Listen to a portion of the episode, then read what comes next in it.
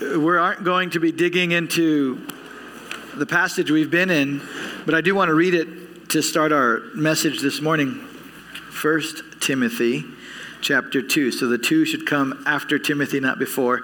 Otherwise, you're in Second Timothy. First Timothy chapter 2. Let me read verses 8 through 15. And then we'll pray for the Lord's help. 1 Timothy chapter 2 verse 8 coming through the apostle Paul but from the mouth of God. I desire then that in every place the men should pray, lifting holy hands without anger or quarreling. Likewise, also that women should adorn themselves in respectable apparel with modesty and self control, not with braided hair and gold or pearls or costly attire, but with what is proper for women who profess godliness, with good works. Let a woman learn quietly with all submissiveness. I do not permit a woman to teach or to exercise authority over a man. Rather, she is to remain quiet. For Adam was formed first, then Eve. And Adam was not deceived, but the woman was deceived and became a transgressor. Yet she will be saved through childbearing if they continue in faith and love and holiness with self control.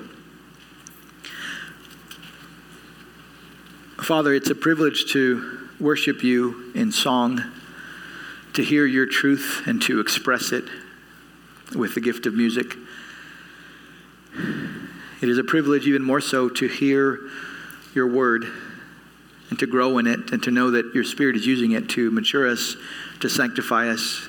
It is the cry of our soul to say we want to see Jesus and we see him in others as they obey him. We see his power in creation, but we see him most clearly in the Word. And so we pray that the Holy Spirit would remind us of the love of Christ and our devotion to him. And having saved us, he has joined us to a church, and he is equipping us to be effective in the mission he's given us of reaching people with that truth. So bless us, help us be attentive. We pray your word bears fruit in our lives. We ask in Jesus' name. Amen. Well, we're in a portion, or have been in a portion of Scripture where the Apostle Paul is specifically addressing the issue of roles. More specifically, we come to the end of chapter 2, and he's addressing the role of women. I've mentioned this to you already. You should know that Paul is not talking about roles in a theoretical sense or in an educational sense he is bringing up these issues because he is intending to correct some things that are happening there in the church of Ephesus, where Timothy is now uh, serving as Paul's representative. Part of the problems we see in chapter 2, uh, he's, he's correcting them. There were men who were arguing and fighting, there were women who were coming to church inappropriately dressed, and then there were women taking upon themselves the role of elders, that is, the teaching and the authority over men. Last week, we only looked at verses 11 and 12 of chapter 2. Let me read them for you one more time. Paul says, Let a woman learn quietly with all submissiveness. And again, he's saying this as a command. A woman is to learn quietly with all submissiveness. Verse 12 says, I do not permit a woman to teach or to exercise authority over a man verse 12 is basically the explanation or the expansion or the unpacking of verse 11. So, uh, rightfully so, when Paul says in verse 11, a woman should learn quietly, we can ask, what do you mean by that? And the answer comes in verse 12. It means that in the formal assembly of the church, she is not to teach the congregation. So it doesn't mean she can't talk or can't make noise, it's that she's not to be the teaching voice. What does it mean in verse 11 when he says a woman should learn with all submissiveness? The, ang- uh, the answer is verse 12. She is not to exercise authority over a man, meaning authority over the church, which would include men. And just to make sure his point is clear, Paul repeats at the end of verse 12 what he's already said in verse 11. A woman is to remain quiet, again, in the context of the church assembly. That's the same phrase he used in verse 11. The church is gathered corporately for worship, for instruction. It is not to be a woman that takes on the role of a teacher or of institutional authority over the men. This is for the gathered local church. The woman's posture is to be one of humility and submission and silence. And I said this last week, I'll say it again. I think we all recognize that this is not a, a message that the culture readily accepts. And added to that, I think more frankly, we could say it's not a message that the culture fundamentally understands either. Uh, there are those who imagine that this instruction here is much more strict than it really is, and, and, and that's unfortunate. There are those who hear this and say, well, the Bible says that a woman can't talk, a woman needs to always stay quiet, and that's not what's being said here. Again, he's only dealing with the formal gathering of the church. The, the teaching voice in that setting is not to be a woman. Additionally, Paul says the highest level of authority, so that authority over the whole church, which includes having oversight over men, that is not for women. That's why we don't have women pastors. We'll, talk more about that when we get to chapter 3, and he specifically gives the instructions or the requirements for a potential overseer, elder. We should expect the world to push back against God's design. This is the direction of the world. 200 years ago, no one would bat an eye. No one even talked about the differences between men and women, at least not academically as much, because it was assumed now you get in serious trouble with simply stating the, the fact that men and women are different. We, we, we should expect the world to push back. That, that is what the unregenerate heart is going to do. Jesus told us that.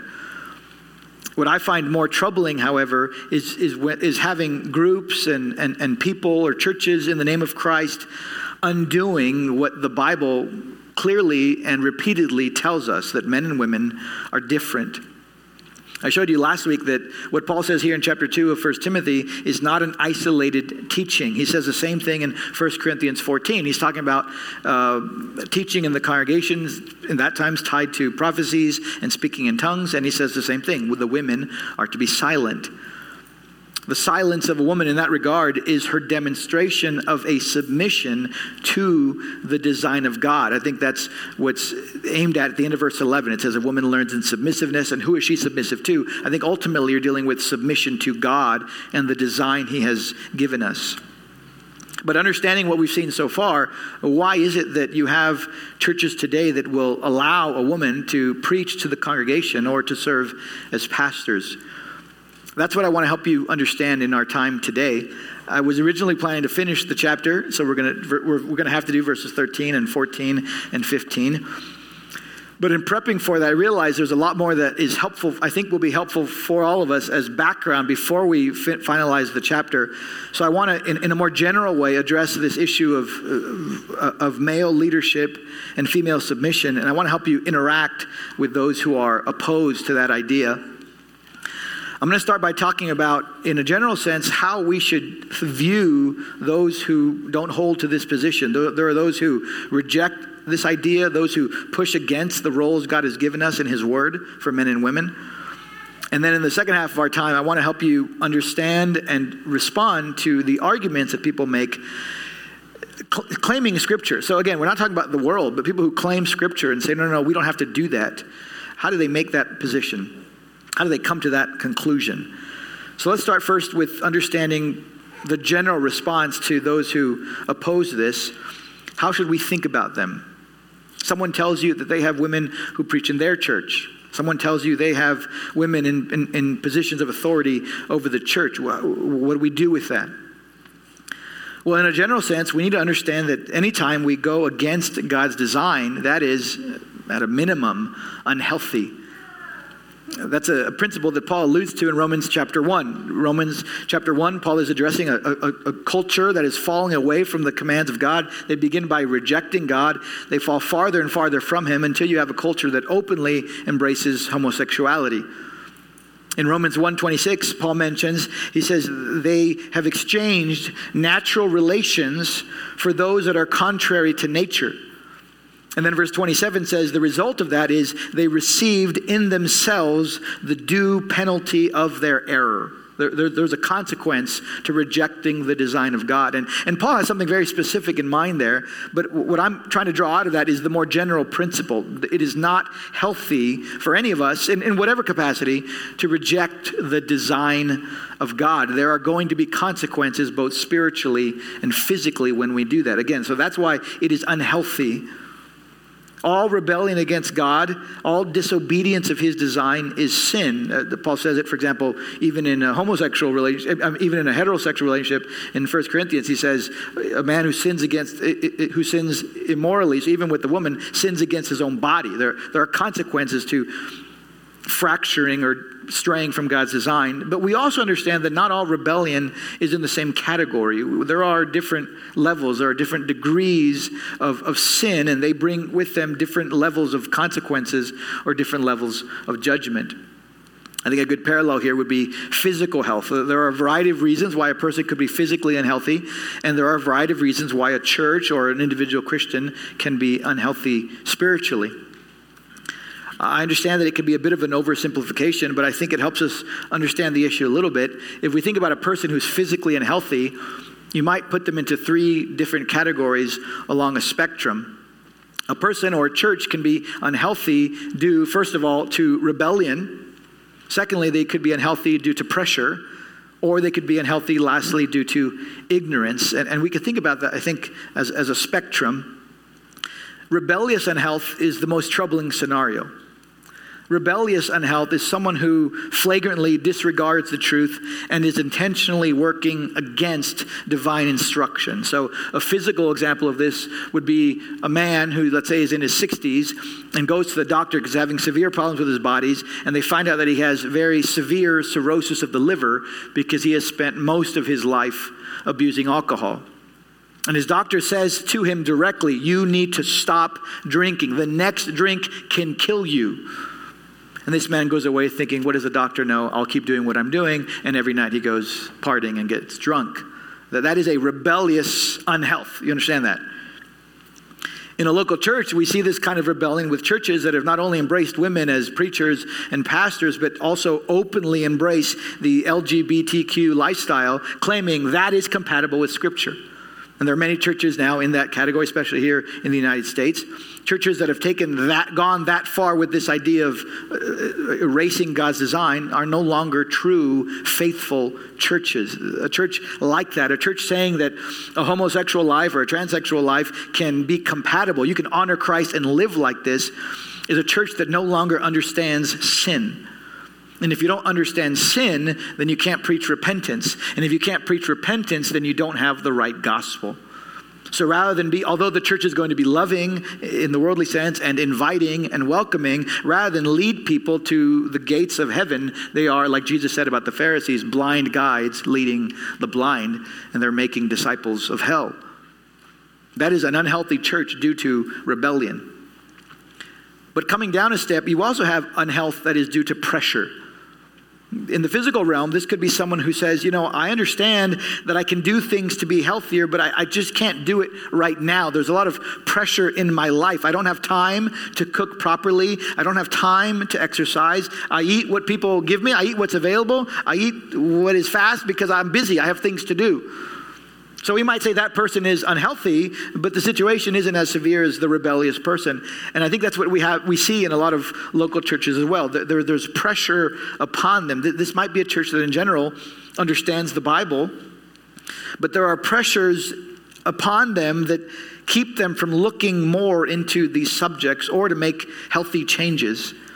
A church can be affected by cultural pressure. They, they, they see what's going on in, in, in, the culture at large, and it pushes the church. The church could be affected by, by tradition, or it could be affected by their surrounding community. A church can also feel the pressure of people leaving the church. You know, if, if, we adjust this just a little bit, I think we're true to the spirit of the word, even though we made a little bit, a little change, that's going to lead to more people coming to our church. And that would be a numerical pressure. You know, if, if we change this, people are going to leave. There is no kind of pressure that should change our obedience to the Word of God, but we have to recognize there, there are pressures upon us that, that keep us unhealthy, and that applies to other areas of life as well. The final category, and the least severe on the spectrum is it's still unhealthy, but the final one is unhealth due to ignorance. And I think a good physical example would be all the people smoking cigarettes in the 1950s. You watch I Love Lucy, everybody's smoking. They turn on a cigarette in a, in a room, in a bedroom. You're like, who does that? Well, that's what they did in the 50s. Everybody smoked. The general population was not being told, many didn't even know about the health risks. No one was talking about connections to cancer. The va- at least in men, the vast majority of men smoke, and, and the women smoke too. It was the fashionable thing to do. So there was a lack of health, but really it was due to a, an ignorance. They, they just didn't know any better. And I think we have many churches today in a similar category when it comes to various doctrinal issues. There are people gathered who love Christ, they love their church, but sadly, over time, tradition takes over, and what you have is a, a, lack or an inability to be exposed to what the Bible says about these kinds of issues. You might have a, a pastor who is faithfully preaching from the word, but he has more of a devotional approach. He hops from topic to topic, trying to encourage his people. But instead of, but, but what he isn't doing is focusing on what Paul says, the teaching, teaching the whole counsel of God. And so usually, doctrinal or ecclesiological issues like church leadership and structure, they never come to the forefront and the people never hear about it. I think that's a helpful way. That's kind of how I think about these kind of issues. You have at the extreme level heretical churches, they've abandoned the gospel, they're rebelling against God, they cannot lead people to Christ. And on the other end, you have people that have never been exposed to sound biblical instruction. We don't want to respond to all these churches in the same way but we also need to be alert that unhealth is supposed to be addressed because left unchecked, unhealthy churches only get more and more unhealthy. This is what you see the huge the whole story of the Old Testament is the nation of Israel. In the book of Judges, they're falling away from God. Uh, King David comes, he restores the truth. Then you get Solomon, Rehoboam, Jeroboam, and every generation goes farther and farther from the truth until you have an entire nation in rebellious pagan idolatry, ignoring the word of God, and it only gets fixed with a, with a strong correction like King Hezekiah or King Josiah. We've seen this stray in denominations like the Episcopal Church or the PCUSA. You have churches that begin to make concessions to culture. They begin straying from God's good order. They begin making exceptions to biblical instruction, and they're on a dangerous, unhealthy path. And usually, in just a few generations, they will openly affirm sin. And so you have uh, denominations like the PCUSA or the Episcopal Church openly allowing a lesbian priestess or a lesbian pastor to lead the congregation. Just as a more personalized example, some of you may be familiar with the ministry of Andy Stanley. He's a pastor in the Atlanta area. He's, he's the son of Charles Stanley. Charles Stanley passed away uh, earlier this year. Andy Stanley is a big name in, in, in uh, Christianity and Christian circles, has a large following, but for the past decade or so has said things that seem to undermine some of the authority of Scripture. More recently, has said more things like that. And even you know, a few years ago, people began to say, That's, that doesn't sound right. That's unhealthy. It doesn't look right. You, you didn't say this or that. But a couple weeks ago, his church began promoting a conference and two of the speakers of the conference are men married to other men, not to each other, but to, to other men. So they're in a so called same sex marriage. Commenting on that, Al Mohler said the conference is, quote, structured as what most evangelical. Uh, what most evangelicals would quickly recognize is a departure from historic, normative, biblical Christianity. I think his actual line in the article was the train is leaving the station, meaning this is the result of this truth. This is where things go when you erode the foundation of God's word.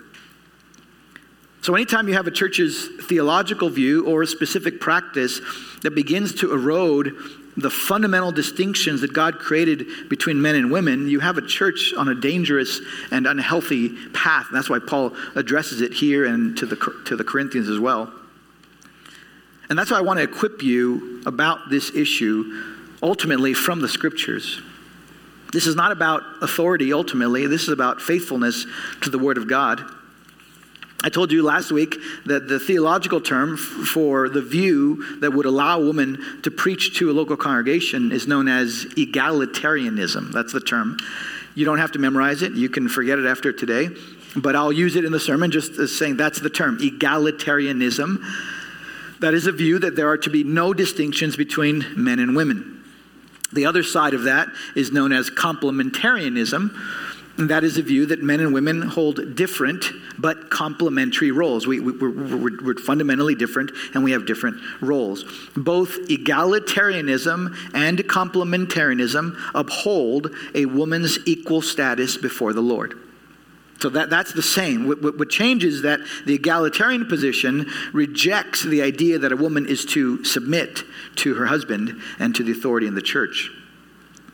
How do they make that argument? I'm going to give you three primary arguments for egalitarianism. We'll talk about them one at a time and then talk about uh, understanding it biblically. The first argument from egalitarians is to say that equal status means equal roles. That's the affirmation. We have equal status before the Lord, therefore, we have equal roles. That's their big point. Take your Bible and go with me to Galatians chapter 3. This is the key passage of the egalitarian position. If you ever hear someone discussing this topic, this is the passage they will bring up. Galatians 3 28. Galatians 3:28 may sound familiar to you. Uh, you have a similar uh, passage in Colossians. Galatians 3:28 says, "There is neither Jew nor Greek. There is neither slave nor free. There is no male and female, for you are all one in Christ Jesus." According to the egalitarian position, this verse is, is, is, is, a, is a proof text that there is to be no distinction between men and women. It says it there. There is no male and female. So, what do we do with that? What's, the problem in, saying that? The problem is it misses the point of the passage, it misses what the immediate context makes absolutely clear. If we zoom out a little bit, we realize that Paul is not talking about function. He's talking about salvation being by faith alone, as opposed to salvation requiring works, which is what the Judaizers were saying. Oh, you want to be a Christian? That's great. You got to be circumcised for the men. You, you, you got to honor all the Old Testament rules about the laws and the feasts and the days and the dietary restrictions. And Paul says that's not what saves you. It's not the law of the Old Testament. The law came to expose you to sin. Salvation is by faith alone in Christ. I want to just back up a little bit. Go to chapter 2 of Galatians and look at verse 16. Galatians 2, verse 16. It says there, Yet we know that a person is not justified by works of the law, but through faith in Jesus Christ. So we also have believed in Christ Jesus in order to be justified by faith in Christ and not by works of the law. Because by works of the law, no one will be justified. You can highlight that if you want, underline. That's the theme of Galatians. That's the theme he continues into chapter 3. That's the background of chapter 3. He doesn't change topics. Salvation is not based on our works, it's not based on the law, it's based on the promise of God and our faith in his promise. And so, going back to chapter 3, let's back up just a little bit from verse 28 and start in verse 25, just so we get a little more of the context. You get to see the, the full idea of the point he's making. Verse 25, he says, But now that faith has come, we are no longer under a guardian. And he's talking, he's using the term guardian to speak to uh, the law. He says earlier, the law was your guardian. Verse 26 For in Christ Jesus you are all sons of God through faith. For as many of you were baptized into Christ have put on Christ. There is neither Jew nor Greek, there is neither slave nor free, there is no male and female, for you are all one in Christ Jesus. And if you are Christ's, then you are Abraham's offspring, heirs according to promise. That's the context of this discussion. You're saved by Christ, you're covered by Christ, so you're equal in status. If you can imagine, a high school class, they're in line waiting for lunch, and one of the boys begins to get impatient, and he's bothering people around him, or he's trying to jump the line, and there's a teacher standing by, and she says, Hey, wait your turn. Wait your turn. It doesn't matter where you are in line. There's plenty for everyone. We're all equal. We're all getting the same portion. Just stay where you are. You will eat. Okay, just imagine that scenario. And then later, this young man goes to choir practice. And that same boy, uh, he was still grumpy because he had to wait for his lunch. And now he's grumpy because he didn't get a part that he wanted in the choir. He didn't get the solo that he wanted. And it just so happens that the choir teacher is the teacher who talked to him in the lunch line. Would it be legitimate for him to say to her, hey, hey, you said we're all the same. You said there are no differences. Why didn't I get that part? Would that be a legitimate argument? The answer is no, it's a different context. In terms of lunch, everybody gets the same type, they get the same amount of food. But when it comes to singing in the choir, there are different roles, there are different parts. If, if your voice is a bass or a baritone, you can't say, I want the soprano's role. And if you're a soprano, you can't say, I want the bass's role. Hopefully that analogy helps. There are roles. You can make the same analogy with, with the team. There are different functions, different roles. Galatians 3 is affirming the equality of men and women before the Lord. Nobody is a second class citizen. All of us enter into the kingdom of heaven through the finished work of Christ on the cross and in his resurrection. But that equality in status does not mean we all have the same access to the same roles. And you see this when the New Testament talks about, in a general sense, spiritual gifts. The New Testament says the church is a body. Body has different parts. Parts have different functions. In 1 Corinthians 12, it says we all have the same spirit, but we don't all have the same gifts. We don't all have the same function. We're, we're different. We are united in Christ. There should be no division. But that doesn't mean there should be no distinction between our contributions. Uh, my life is every bit as valuable as any other human, but I'm not going to play in the NBA. There are differences among us, right? You have to understand that, that that's, that's the response here. This is God's design. Just like there are different roles in the body of Christ, men and women will have different roles in marriage and in the church. It doesn't mean the women are inferior to the men. It doesn't mean a woman's contribution is less valuable. It just means that it's different. Equal status does not mean we get to have the same function. And when there is a difference in function or role, that doesn't mean we have a different in status or value. So don't let that be mixed up for you. That, that that's, that's really the, the myth, the argument. Oh, we're equal, therefore we should all be able to do the same thing. The best example of equal status with differing roles would be the relationship between Jesus, the Son of God, and God the Father. Is Jesus equal to God the Father in power, in authority? Is Jesus eternal with the Father? And we have to say, yes. Is Jesus worthy of worship like God the Father? Yes. Amen. If you deny that, you're outside of historic biblical Orthodox Christianity. But in terms of function, the Son has come down, he has taken on human flesh, and he willingly submits to the plan and the desires of the Father. I have come to do his will. So they're equal, the Father and the Son, they're equal in status, but they're different when we talk about their roles. So, uh, if you want to get uh, the more theological terms, is the ontological Trinity and their being, their essence. Then you have what some call the economic Trinity. That is the way they function commenting on equal status, different roles, here's what Paul says in 1 Corinthians 11, verse 3. He says, But I want you to understand that the head of every man is Christ. The head of a wife is her husband. And the head of Christ is God, the Father. That's the head. Head refers to a, a, a, position of functional authority, and there is to be submission to that head. And that's why you have passages like Ephesians, Colossians, First Peter. They instruct the women to submit to their husbands. And then you have instructions for the man. His, his job as the head is to love and to sacrifice for her good, to be tender, to honor her, First Peter says. Anytime a man abuses his leadership and fails to honor his wife, he dishonors God. And I think that's really the, the key battle. The, the, the woman, we tend to put more blame on the woman because she's not, you know, if she doesn't submit, then she's not fulfilling the role or the, the design God's given. But the same is true for the man who refuses to lead. Young men, God made you to lead, to work, to provide, to serve, to humble yourself and minister for the good of others. And many times I think it's the women being almost forced into leadership because the men are not doing what they're supposed to be doing. But we have to understand there are different roles. Husbands and wives, pastors, members, they have different roles in the church, but together we are displaying the glory of Christ. That's what Paul says in Ephesians 5. This is all to showcase Christ and his love for the church. And just to be clear, I want to make sure you understand this. The Bible never teaches that every woman is supposed to submit to every man. That is not a biblical principle. All it states is that within a family, within a marriage, and then when the church gathers, the woman submits to the authority of the man. Same status, but different roles. So that's the first argument. Same status, different roles is not true. You can have equal status and at the same time have different functions.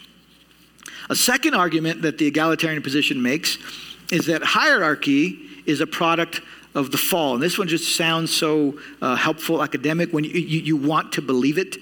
They say hierarchy, the division between men and women, that is a product of the fall. The authority of man, according to the egalitarian position, is not part of God's original creation. It's a result of sin coming into to the world. The world is now broken, and Christ came to undo the curse. Therefore, in Christ and in the church, we can undo the authority of a man. So let's look at this one a little more closely. And you can go in your Bible to page 1, Genesis chapter 1.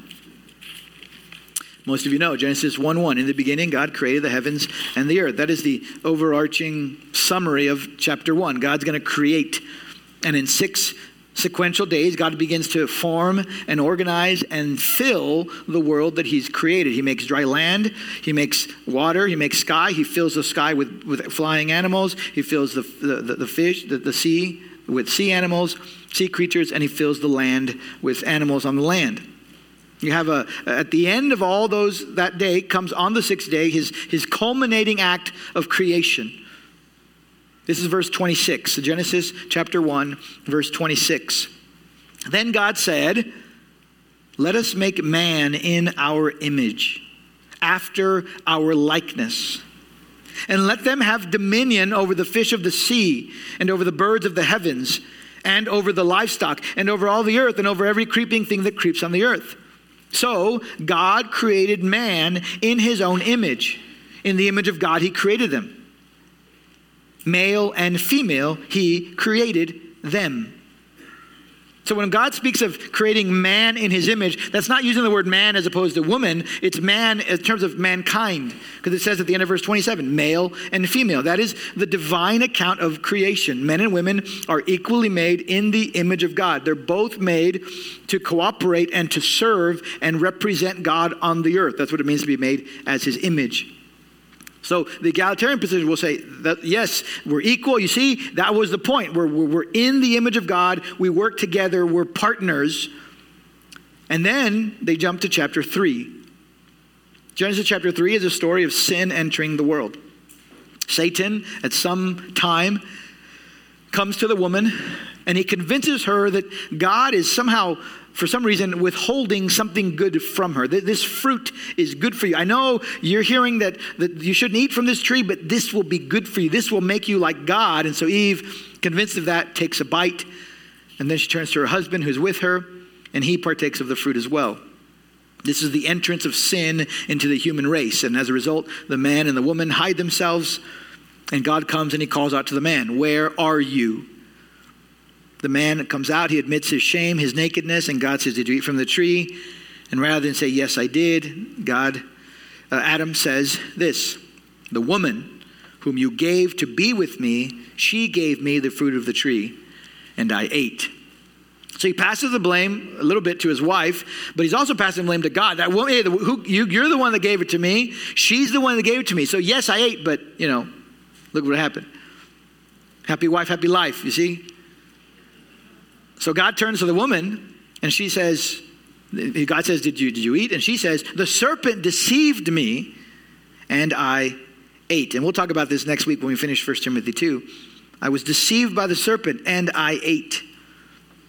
And with that, God pronounces a curse on the serpent, on the man, and on the woman. You should be familiar with this. This is the, the first promise of redemption in the world. The serpent is now cursed because he is going to be destroyed by the seed of the woman or the offspring of the woman.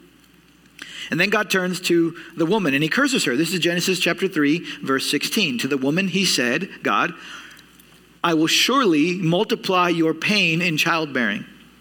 In pain you shall bring forth children. Your desire shall be for your husband, and he shall rule over you. And so, what the egalitarian position does is takes that last phrase, he shall rule over you, and says, You see, that's a product of the curse. Man was not supposed to rule over the woman, but now that sin came in, then this hierarchy was introduced. The hierarchy is a result of the curse. And again, Christ came. He came to undo the curse. So in Christ, we can undo and we should undo the authority of a man over a woman. Uh, one pastor put it this way egalitarian position. He said, God intended a partnership, and now what we have is a patriarchy. It's an attractive argument to some, but there are some serious problems. The biggest problem with this viewpoint is that it doesn't understand what it is that the curse accomplished. The curse of God on the world did not change his original design. The curse of God was to frustrate the design. It brought friction into the world so that God's design would no longer flow easily. You can see this if you just keep reading on the curse that God spoke to the man. God says, The ground is going to be cursed. There's going to be thorns and thistles. It will be painful for the man to work. There will be sweat it's going to be a chore. It's going to be hard for the man to subdue the land. And so, if you follow the same logic, you'd say, oh, you see, before the curse, man wasn't going to have to work, but now he's got to work the land. And that is not true. Work is not a product of the fall. Whatever you got to go to work tomorrow or the day after, that's not because of the fall. We know that because Genesis 2:15 we're said it says there we're told God put the man in the garden, in the garden of Eden to work it and to keep it. Work was a pre fall design of God. So, what did the curse do? It didn't make the man work, it made the work more difficult. Now he's going to have to sweat. Now we could say the land is going to fight back with thorns. Uh, there used to be a mist, it says. Man, how nice. These are like divine sprinklers every morning. Everything's taken care of. You don't have to do anything. You go out, you eat what you want. This is the original design. But now he's got to work. He has to work the land and it's going to fight back. It will dry up. And that's the same thing we see happening with the curse on the woman. That the curse didn't introduce the hierarchy, it introduced a friction in the relationship between a man and his wife. He was already given a position of authority over her, but now she's going to fight back.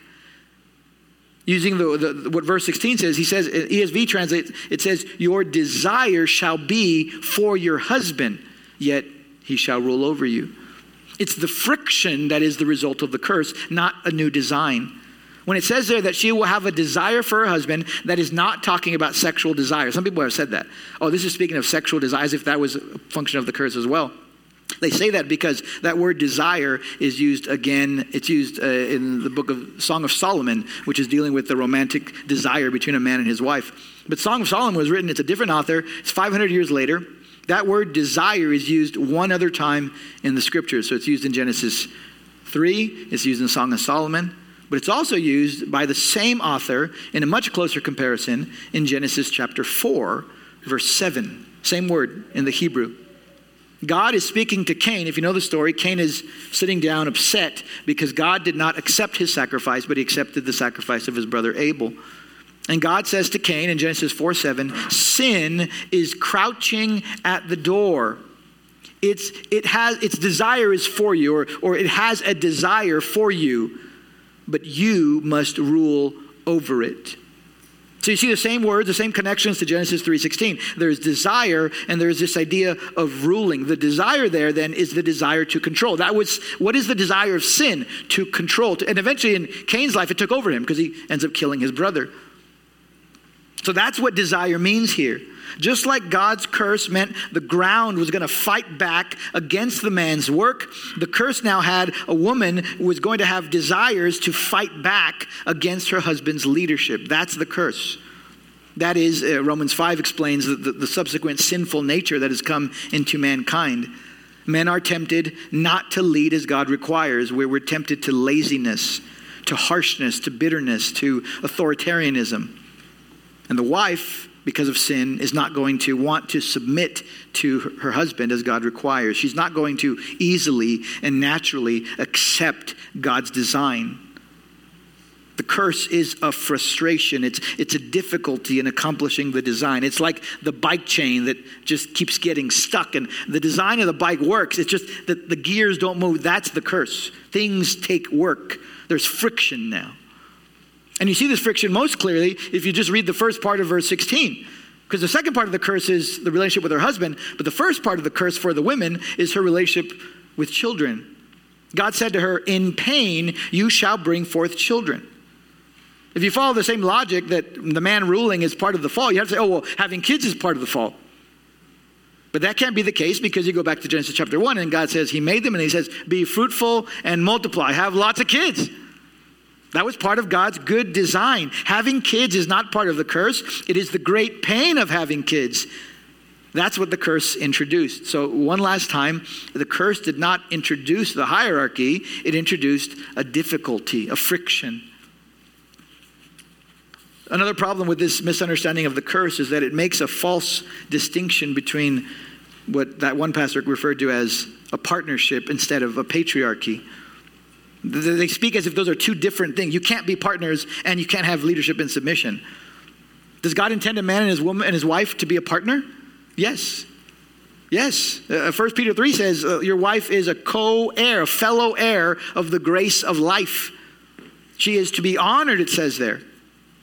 But being partners doesn't mean that one isn't going to submit to the other. Two, two, soldiers can be part of the same team, fulfilling the same mission, and one has a higher rank than the other. They're, they're partners in that sense, but there's a different, different hierarchy.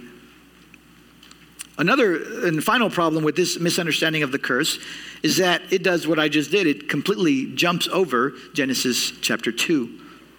They'll go to chapter 1 and say, This is God's design. You're both made in the image of God. Then they jump to chapter 3 and say, Oh, see, the curse brought hierarchy. But you've jumped right over Genesis chapter 2. You can turn there with me. Genesis chapter 2, just maybe back a page. Verse 18. Chapter 1 was a summary of God's creative work. It says he made male and female. But then chapter 2 goes back into the second half of day 6 of creation, and it slows the story down so, it, so that we would know how it was that God made the man and the woman. Look at Genesis 2, verse 18. Then the Lord God said, It is not good that the man should be alone. I will make a helper fit for him. So God recognizes the man is alone, but Adam doesn't recognize it yet. God wants him to see that. Verse 19. Now, it's going back to what he did earlier. Out of the ground, the Lord God had formed every beast of the field and every bird of the heavens and brought them to the man to see what he would call them. And whatever the man called every living creature, that was its name. So you didn't have all the diversity of species that we have today, but God brings the animals to him and he says, I give him a name. And he goes, by the way, look, there's a group of whatever a lion would have been like back then. Here's a group of the dogs. Here's a group of cats, whatever. Here, there are different types of animals. The man gave name, verse 20, he gave names to all the livestock, the birds of the heavens, but, and the beasts of the field, but for Adam, there was not found a helper fit for him. So the Lord God caused a deep sleep to fall upon the, a deep sleep to fall upon the man. And while he slept, the Lord took one of his ribs and closed up its place with flesh. And the rib that the Lord God had taken from the man, he made into a woman, and he brought her to the man. God is presenting this gift to Adam. Then the man said, This at last is bone of my bones and flesh of my flesh. She shall be called woman because she was taken out of man. Uh, the Hebrew word for man is ish, and the Hebrew word for woman is isha. So you see a lot more of the relationship there. God wanted Adam to feel lonely so that he could, God could provide a solution that Adam would not just appreciate, but cherish and honor. It came from his own flesh. The fact that she came from his side is an image of their partnership, that they're equal before God, but they weren't created at the same time. God created the woman as a helper for the man. That's not an inferior status. That same word is used for God in the Old Testament. God is our helper. But here, what it's conveying is the idea of a woman's service and, and submission. Ultimately, she is going to meet a need for the man. God did not create mankind the same way He created all the animals. He, he filled the, the, the seas with fish, He filled the air, the, the, the sky with birds. But he didn't do that. He didn't, but he didn't create a mass of humanity. He intentionally made one man, and then he made one woman out of that man. He intentionally made and told us that he made a man first as a symbol of the authority that he would have over his wife in the way that they function for the glory of God. And we'll talk more about that when we finish 1 Timothy 2 next week.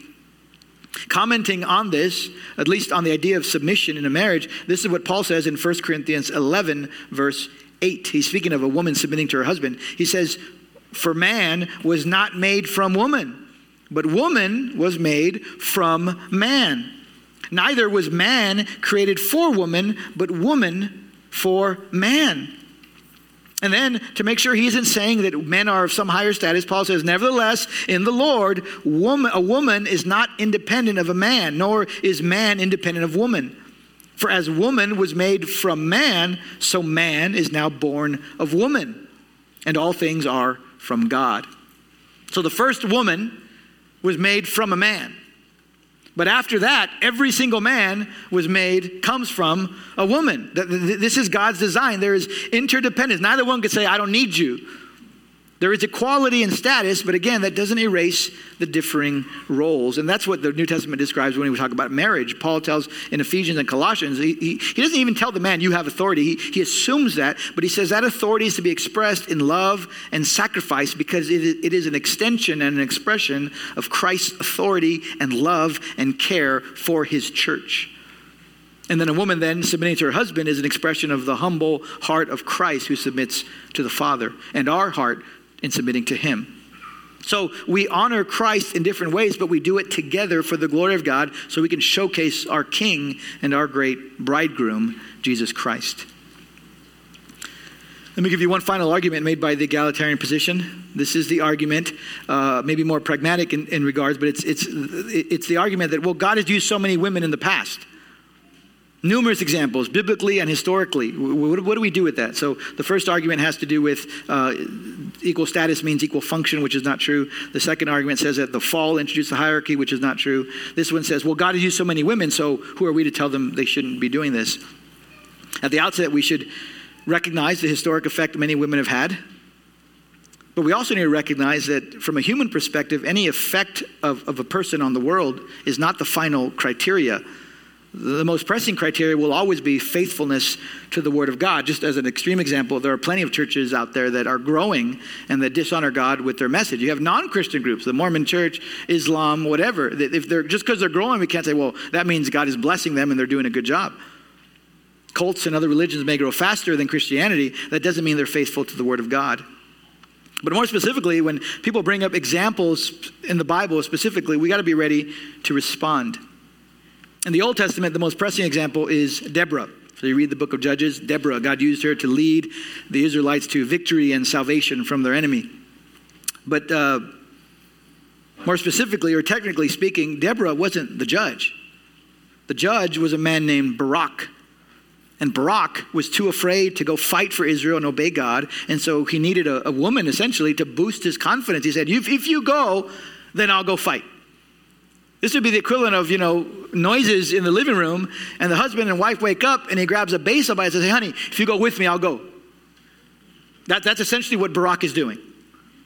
And so a woman is included, and she goes, and this is, on the one side, part of God's mercy toward him, but it's also a picture of the increasing shame of Israel. Because that, that's the theme of Judges. Israel uh, is going in a downward spiral of sin and shame. It goes into um, Samson, who is, oh, champion Samson, who can't control himself with honey or with women. And so w- when Deborah agrees to go, she says, Okay, surely I will go with you. Nevertheless, the road on which you are going will not lead to your glory, for the Lord will sell Sisera into the hand of a woman. If you know the story, I think her name was Jael. She killed their enemy Sisera while he slept under a rug with a tent peg and a hammer right through his temples. She was given the glory of the victory, not Barak. The woman's victory in the battle was part of God's judgment on the nation. And it lines up with what Isaiah says in chapter 3, verse 12. Speaking of judgment coming upon Israel for their continued rebellion, Isaiah 3 12 says, My people, infants are their oppressors, and women rule over them. It was not a commendable thing to have a woman ruling over the people of God.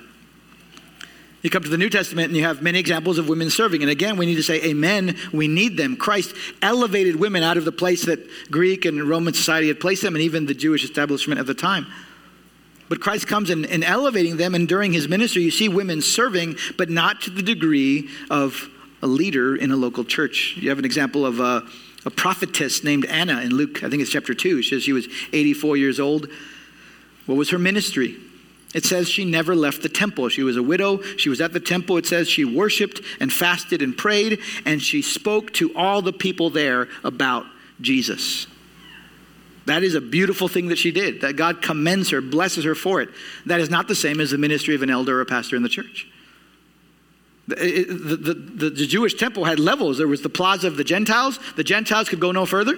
There was the plaza of the women women could go no further. And then there was uh, the, the, central area where only men were allowed. She is she would have honored that. So she's she's not able to go all the way to the center. So w- what does that mean? She she you know sounds more like a, a, the, the, the the ideal greeter. In, in this, she's talking to everybody who comes in and telling them about Jesus. That's her ministry. But she wasn't leading in the formal association of God's people during Jesus' ministry. You have repeated examples of women, some of them specifically named, who ministered to him. They ministered to the apostles. But Jesus did not name a single woman as an apostle. There is also no woman in Scripture who is recognized as an author of Scripture. God worked through the men. The Apostle Paul, a big passage people cite is Romans 16. Look at Romans 16. All these names Paul mentions, co laborers with him, and it has women's name there. Amen. We need women.